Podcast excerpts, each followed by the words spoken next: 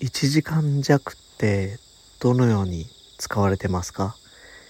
〇〇弱っていうものですね。なので1時間弱だと、一般的には1時間10分、1時間5分ぐらいを指してると思うんですけど、この言葉ってちょっとした認識の違いがあったりして、僕がですねずっと〇〇弱っていう1時間弱っていうのはそこに達してないっていう考え方だったんです。なので1時間に当てはめると1時間弱は50分だったんですね。でこれ危険だなと思ってしばらく使ってなかったんですよ。僕が1時間弱とか10分弱とか、あと何弱だろう、時間じゃなくてもそうなんとか弱って使うときにちょっと人と捉え方が違うなって思ってたので使わなかったんですよね。でも普通に奥さんと喋ってるときに、妻と話してるときに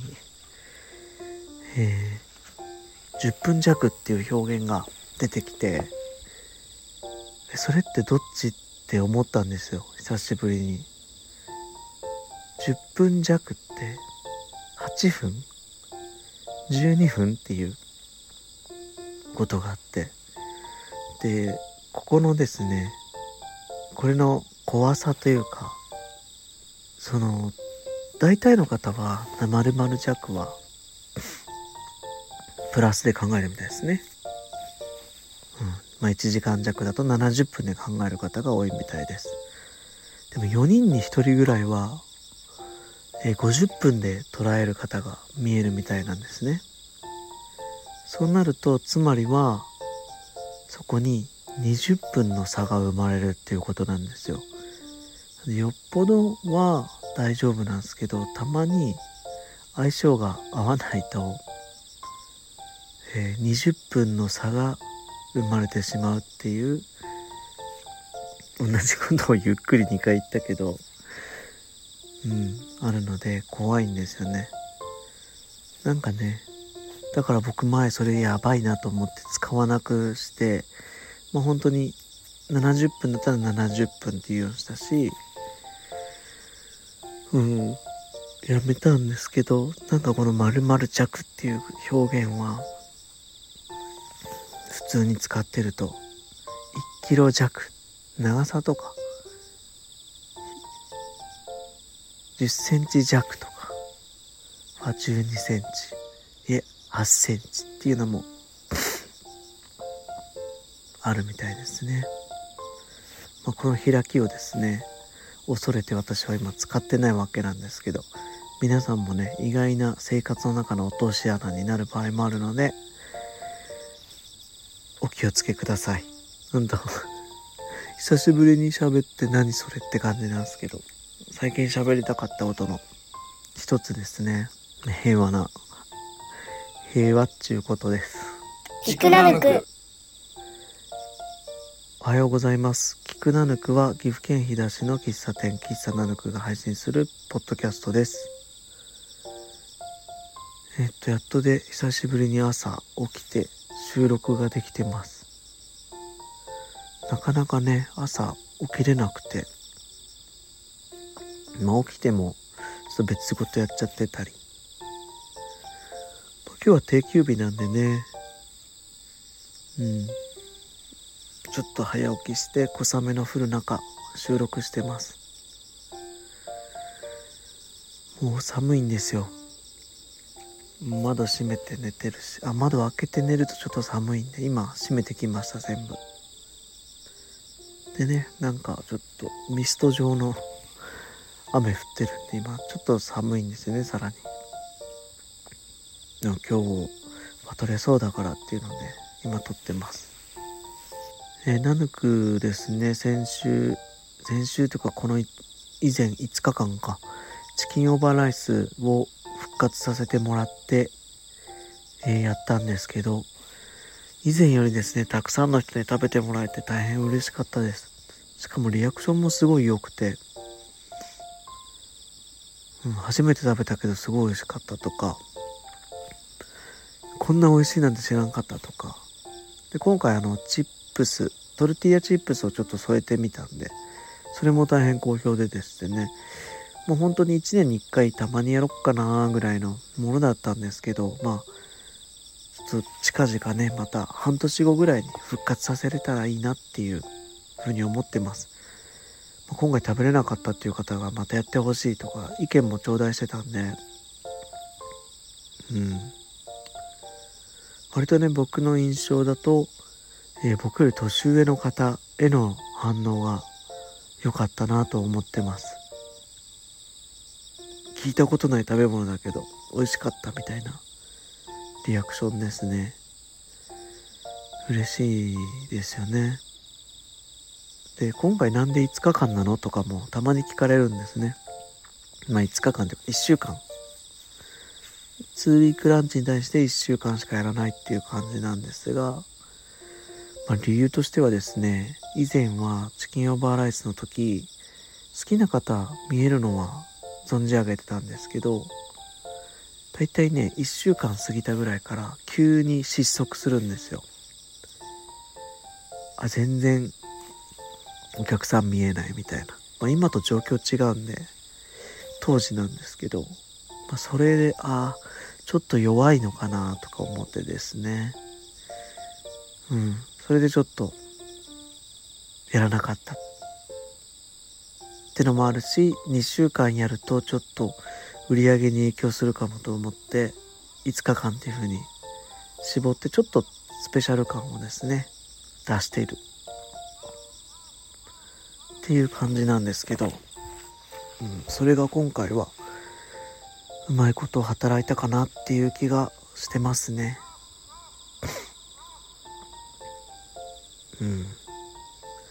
本当にね、ちょっとまあ前に比べても味って、ナヌクのご飯って常に少しずつ変わってる気がするんです。プラスに、前こんな味あったっけなって作りながらもちょっとアレンジしてみたりとか、まあ、今回チップス足してみたりとか、なんかね、どんどん美味しくなってると思うんで、これなんだろうって思うものも、まあ、あのお店で食べるんならきっと大丈夫だよなって感じで、よっぽど好き嫌いない限りはね、楽しんでもらえたらと思います。そう、嬉しかったですね。チキンオーバーライス、また皆さんにお会いできるように、ちょっと今回盛り付けもね、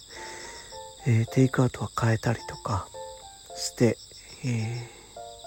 少しずつ変わってます。やっぱ変わっていくのは大事ですよね。変化を恐れないってのもあるので、はい。今日ちょっとお話ししたいのは、ナヌクの変わっていったところの一つで、まあ、予約を取ってるところ、何度かこういう話してるかもしれないんですけど、最近の予約の取り方についてなんですが、まあ、うちってスタッフさん一人と、まあ、うちの妻の二人で基本回してることが多くて、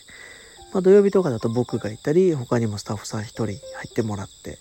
多くて3人かなって感じでやってるんですが、まあね、2人でも3人でも忙しくなるとバタバタしちゃうんですよ。なるべくそのバタバタを外にお伝えしないように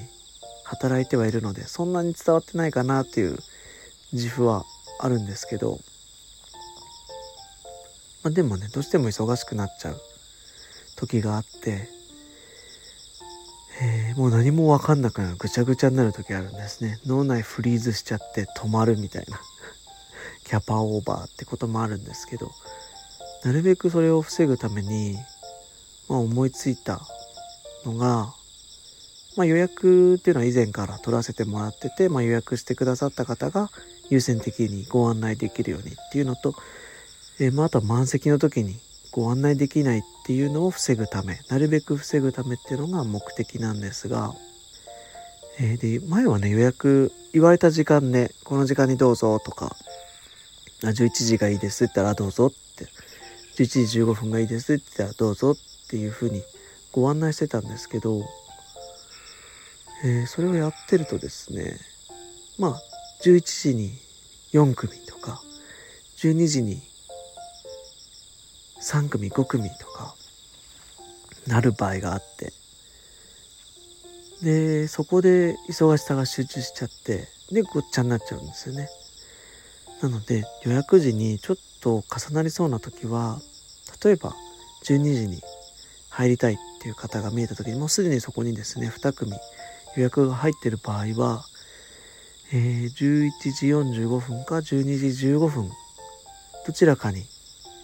変更していただけますかっていうことでお願いをして、15分単位で予約を切り分けるようにしてます。忙しい時間のバタバタの時って本当精神と時の部屋みたいにですね、あっという間に時間過ぎてるようなんですけども、結構短い時間だったりするんですよ。濃縮された短時間みたいに捉えることがあるので、結構動いたけどそんなに時間経ってないなって思う時もあったりするんで、その15分あったら結構いろんなことができるんですよね。でその、前後に振ることでお客さんとしてもそんなピンポイントで12時っていうわけでもきっとないと思うんで、どっちかに振れば、それぐらいのズレだったらいいですよって取ってくださる方が多いので、そのようにちょっと提案をするようにしてます。テイクアウトの引き渡しとかも重なってるときはちょっとその時間は予約を受けないようにするとか、そうすることで僕らも仕事もね、なるく側としてもバタバタしないっていうのもあるんですが、余計にお待たせしないっていうのも一つですね。だから待たせすぎないとかごちゃごちゃにならないっていうのが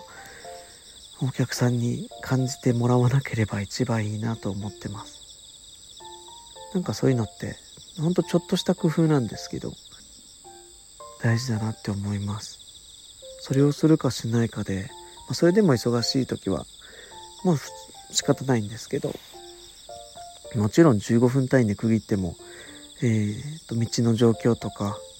都合とかいろいろで遅れたり早く着いちゃったりっていうのはあるので、全てがね想定してた通りっていうのはもちろんいかないんですが、ただ忙しいのに身を任せてるっていうのが嫌なんですよね。何かちょっと工夫したらもうちょっとできるんじゃないかなとか、でもここまでやってこんだけ忙しいんならそれは仕方ないよねっていうとこに落ち着きたいんです。何もせずにただ忙しいけどどうなるか分かんないからってなってる、ちょっとね何もしてないっていう状況がきっと先の見えないことに対してメンタル的に不安になるというか、見えないものに対してずっと分からないって言ってるのはただの逃げというか怠慢というか、ただサボってるだけと思われてしまうのではないか。僕がそう思っちゃうんで、悩んでるんならちゃんと何か対策を、いつもそれが続くんだったらそれが日常じゃなくてちょっとやってみるっていうのは大事だなと思ってます。本当ね、この15分単位で予約を、分けるっていうのも本当にちょっとしたことですけど、これやった上で忙しいんなら、もういいよねっていうか仕方ないよねっていう、嬉しい悲鳴なんですよ。本当にありがたい話なんで、忙しいのはなんですけど、これに限らず、今の話に限らずですが、常日頃悩んでるんだったら、それが自分の、理由じゃなくて、流れに対して思うようなことであったら、何かしらのですね、対策を常に考えてるっていうのは、きっと自分を保つために大事なんじゃないのかなと思ってます。15分単位の予約、割といいですね